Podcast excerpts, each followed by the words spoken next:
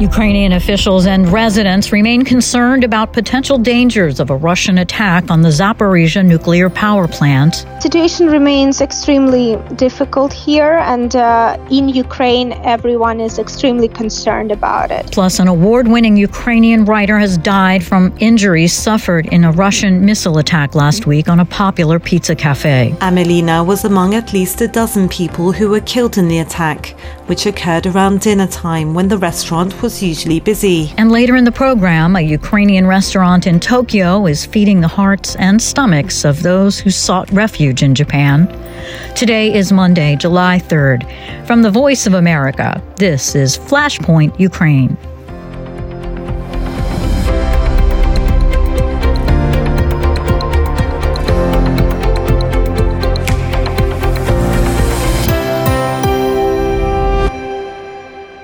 Good evening. I'm Lori London in Washington. Ukrainian officials, as well as residents living near the Russian occupied Zaporizhzhia nuclear power plant, remain extremely concerned about a potential Russian attack or accidental incident that could have catastrophic and dangerous implications. It comes as Ukraine's counteroffensive, now in its early stages, is expected to intensify. Anna Chernikova in Kiev provided an update. It sounds from what we're hearing, especially even from American analysts, that it's going to be brutal. It's going to be bloody. What updates can you give us on the current counteroffensive? The latest updates uh, that we have from the official Ukrainian sources, particularly from the Deputy Minister of Defense of Ukraine, confirmed that Ukrainian forces continue battles along the front line, and these battles are extremely difficult and extremely bloody, as, as you correctly put it. And the battlefield is basically quite wide the main battlefield is currently around Bakhmut area in the east, in the other parts of the eastern front line, uh, as well as in the southern front line. And also, the Institute for the Study of War confirmed that Ukrainian forces actually continue this counteroffensive actions and they have certain success and certain advance. The same information is coming from the Ukrainian official sources. So, in general, we can say that Ukrainian forces are moving moving forward, and uh, some movements are more successful, so some movements are less successful. But in general, uh, most of the frontline Ukrainian forces are are having the advance. In some areas, they keep defending positions. This is basically comes all together as one piece of this counteroffensive operation. And I know the the concerns are still very very high for a potential attack on the Zaporizhzhia nuclear power plants. Are there any updates there? Situation remains remains extremely difficult here, and uh, in Ukraine, everyone is extremely concerned about it. For the moment, I can only tell there is an update from the Ukrainian mayor of the city of Enerhodar, where the plant is located.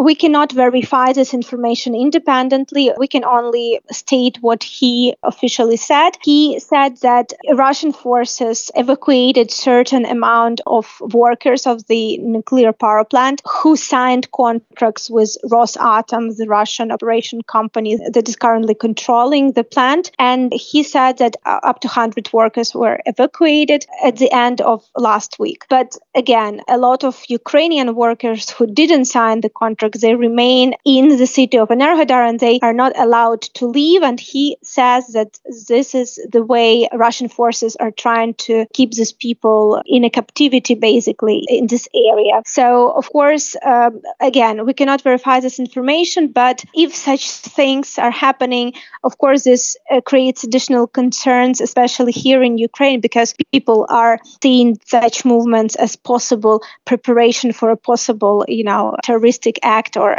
or something like that. Very worrisome. President Zelensky, he was in Odessa Sunday, marking the Day of the Naval Forces of Ukraine, and I understand he talked a lot about the safety in the Black Sea. Yes, exactly uh, he met with the head of the naval forces of, of the Ukrainian armed forces and informed that uh, the main discussion was about the safety in the Black Sea as well as the safety of the Azov coastline additionally. But of course, the main concern for the moment remains in the Black Sea. He had conversation with top uh, Navy officials of Ukraine marking their professional day. Also, he informed that situation is under control and that it would be, as he said, according to him, that it is quite difficult and worrying for Russian ship to get to the Ukrainian coast of the Black Sea. So this is what we know from his visit on Sunday. Anna Chernikova reporting for VOA from Kiev. A prize-winning Ukrainian writer has died from last week's deadly Russian missile attack on a popular pizza restaurant frequented by journalists and aid workers in eastern Ukraine. Associated Press correspondent Karen Chammas reports. The literature and human rights organization PEN America confirmed the death of Victoria Amelina, who died from her injuries after the strike in the city of Kramatorsk on June 27th. Amelina was among at least a dozen people who were killed in the attack,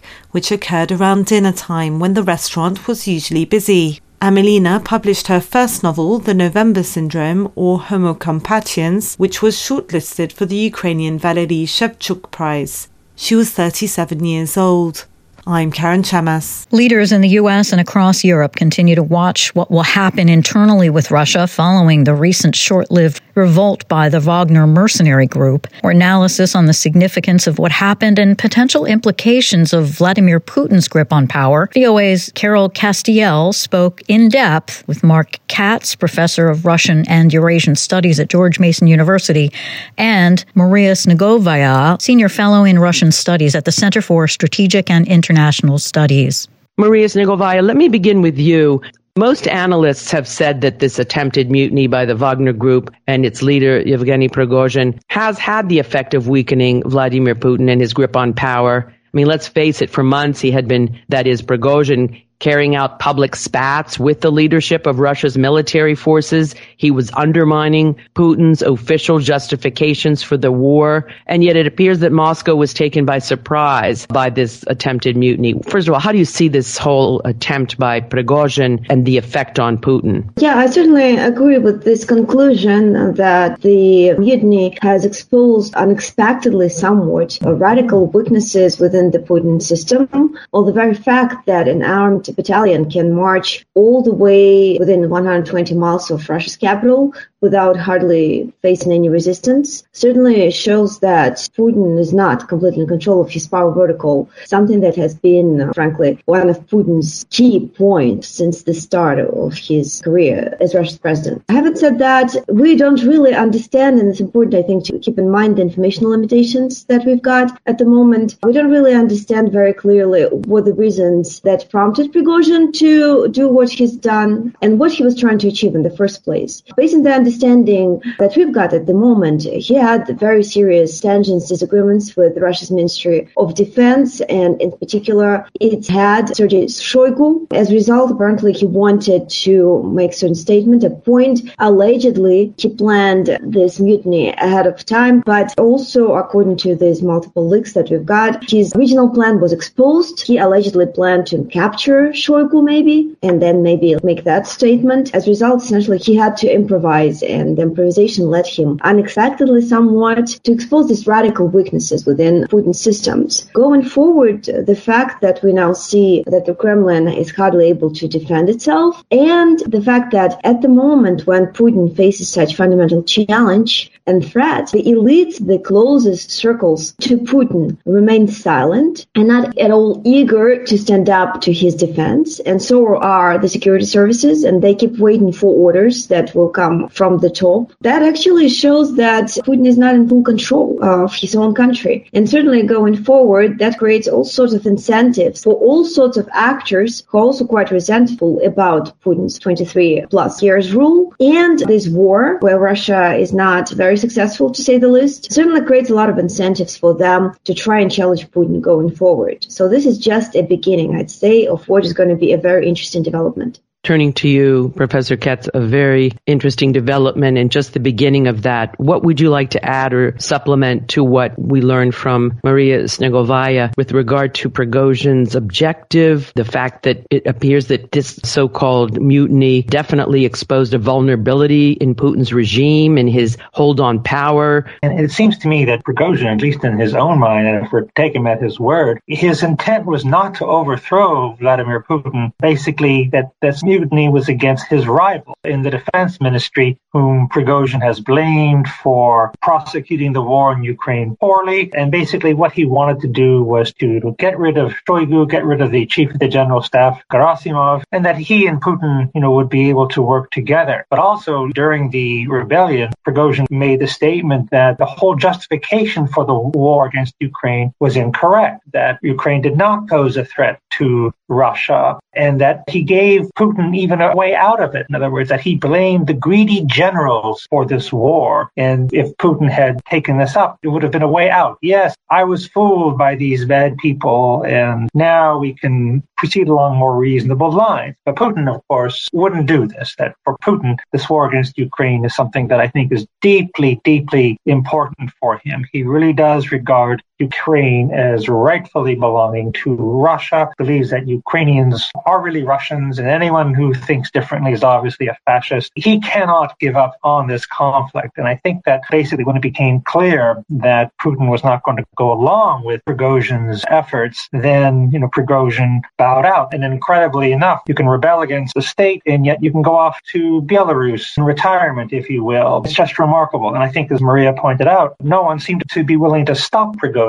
that he wasn't really challenged. And that this, I think, reveals an even greater problem. Mark Katz, professor of Russian and Eurasian Studies at George Mason University, along with Maria Snegovaya, senior fellow at the Center for Strategic and International Studies, speaking with VOA's Carol Castiel. We'll hear more from that interview on tomorrow's program. Photos and reports suggest Belarus is creating an installation for Russia's Wagner Group fighters. Associated Press correspondent Charles de Ledesma has that part of the story. Satellite images analyzed by the Associated Press show what appears to be a newly built military style camp in Belarus, with statements from a Belarusian guerrilla group and officials suggesting it may be used to house fighters from the Wagner mercenary group. The images provided by Planet Labs suggest that dozens of tents have been erected within the past two weeks at a former military base outside Osipovichi, a town 140 miles north of the Ukrainian border.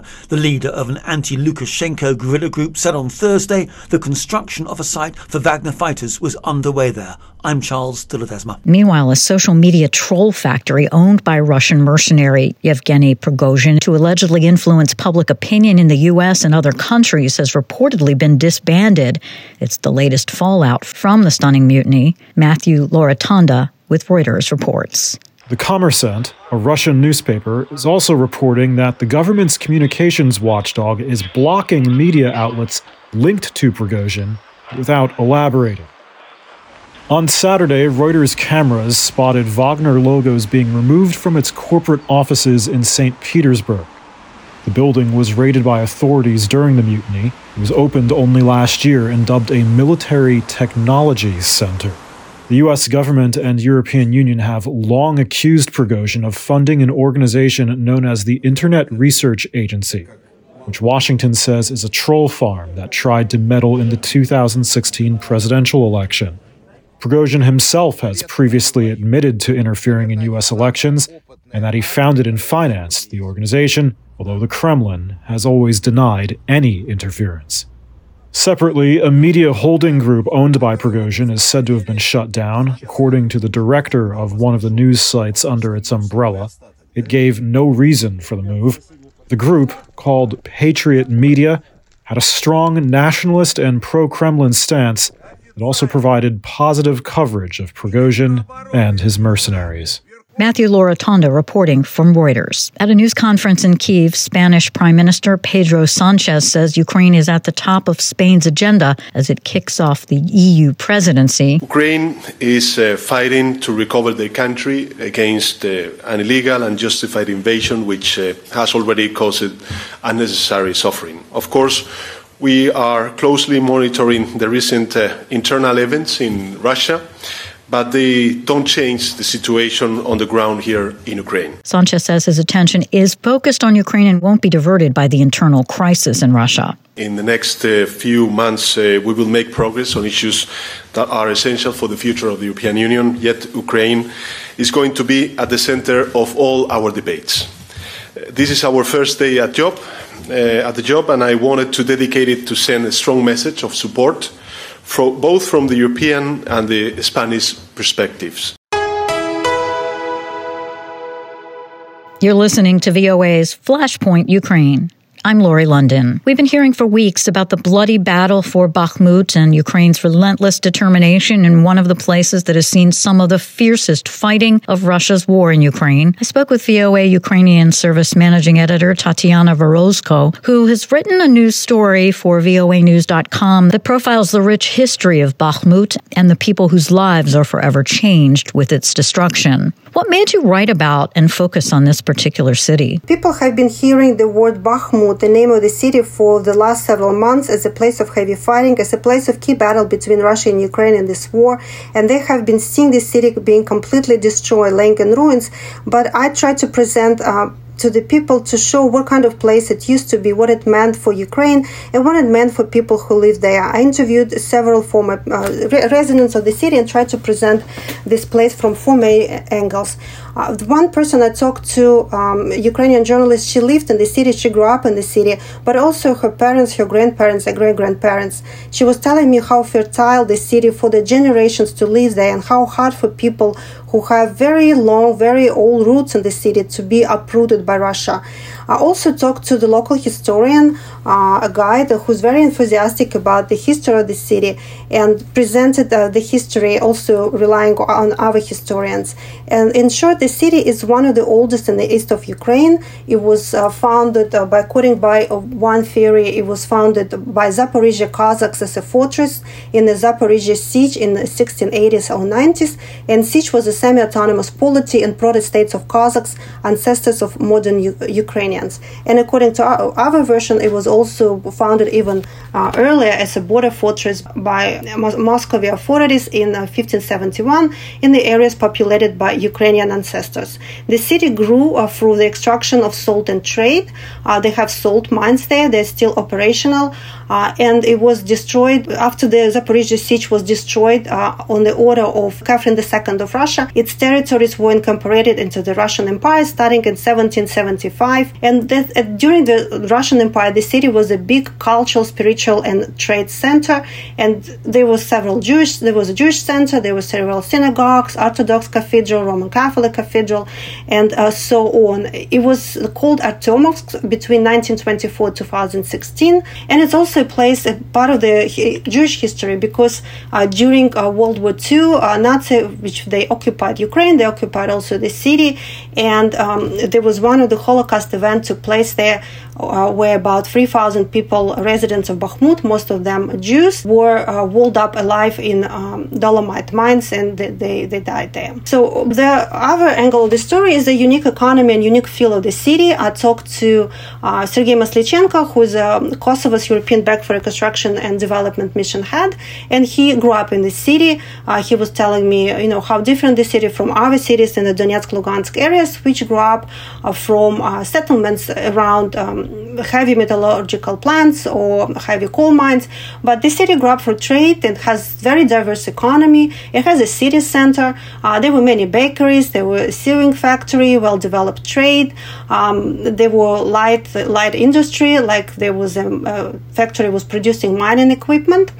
But it also was a home to several institutions of higher education and research. There was a research facility, there was an, a lot of old buildings preserved, and one of them was a music school which was founded in 1903, and the kids were still going there, they were still learning there. Uh, he was telling me how well developed music education was. It was one of his major um, childhood memory was a music school. And um, the fourth element of the story was Ukrainianness of the city. As you know, many people in, uh, around the world know, a lot of people in Ukraine speak Russian, but that was a part of um, the policy, Russification policy of the of the former Russian Empire and of the Soviet Union. Uh, Bakhmut was subjected to systemic forced Russification, which was done through a change of the ethnic composition of the population due to the arrival of workers from Russia, suppression of political and cultural Ukrainian life, and the restrictions on the use of the Ukrainian language. And during the late uh, Russian Empire, these restrictions were pretty punitive. So, but still, city remained Ukrainian. And one of the people I talked to, Svetlana Kravchenko, local activist, she was telling how her great grandparent wrote a letter to her back fiance in a very beautiful Ukrainian language.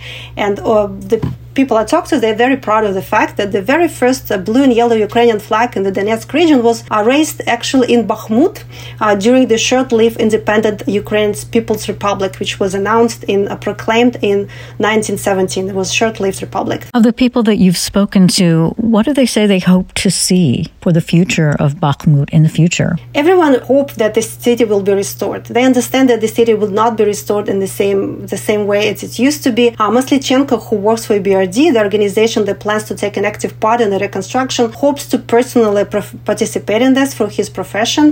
Uh, Svetlana Kravchenko is, is, wants to return as soon as possible. And the other person I talked to, Elizaveta Goncharova, the journalist I mentioned in the beginning, she told me that, you know, though the city will not be restored exactly in the same way, it's actually in a sense fulfilled its mission. She said me that the city was, was founded as a fortress to protect the borders.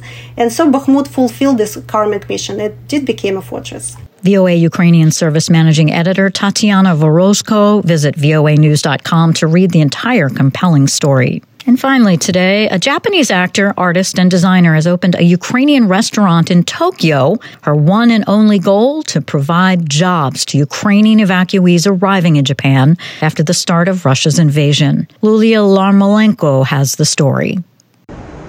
Tokyo's restaurant scene offers food from around the world, but it wasn't until 2022 that Japan's capital saw the opening of a Ukrainian restaurant. Called Smacznogo or Bon Appetit, it serves Ukrainian food with a Japanese twist. In Ukrainian, it's holubets, but here we call it rerikabitsu, a cabbage roll. We make it with ground meat mixed with rice and tomato sauce on top. It's one of the most popular dishes here. Another popular choice is a Ukrainian Japanese lunch plate that comes with potato and mushroom vareniki, chicken Kiev, among other things, but always with borscht. Japanese actor, artist, and designer Takane Ezoe founded Smacznogo in September 2022. Before Russia's invasion, she didn't know much about Ukrainian food.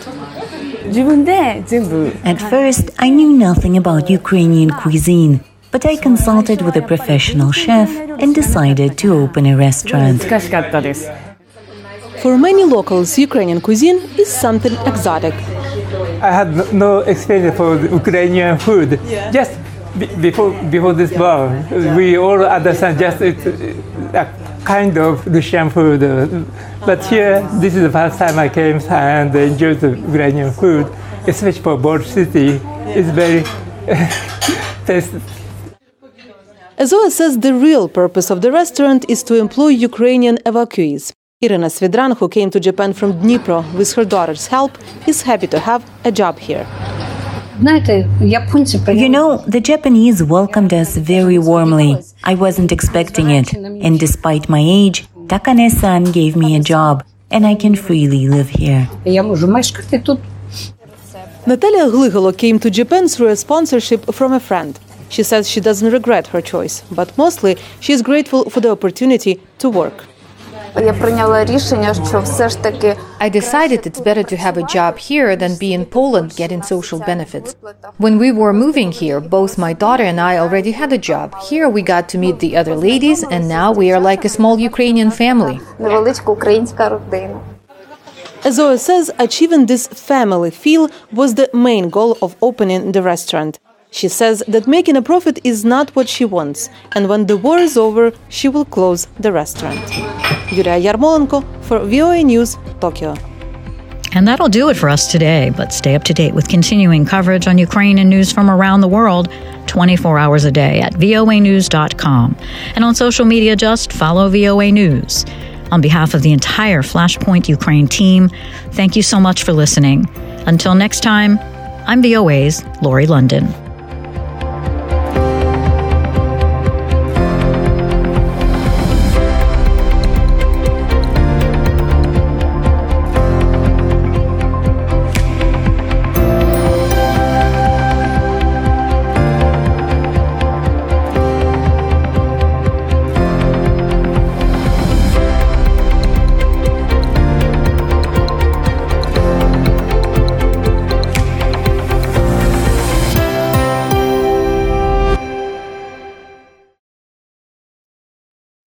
This is the voice of America. Washington, bam, bam, Z, T, C.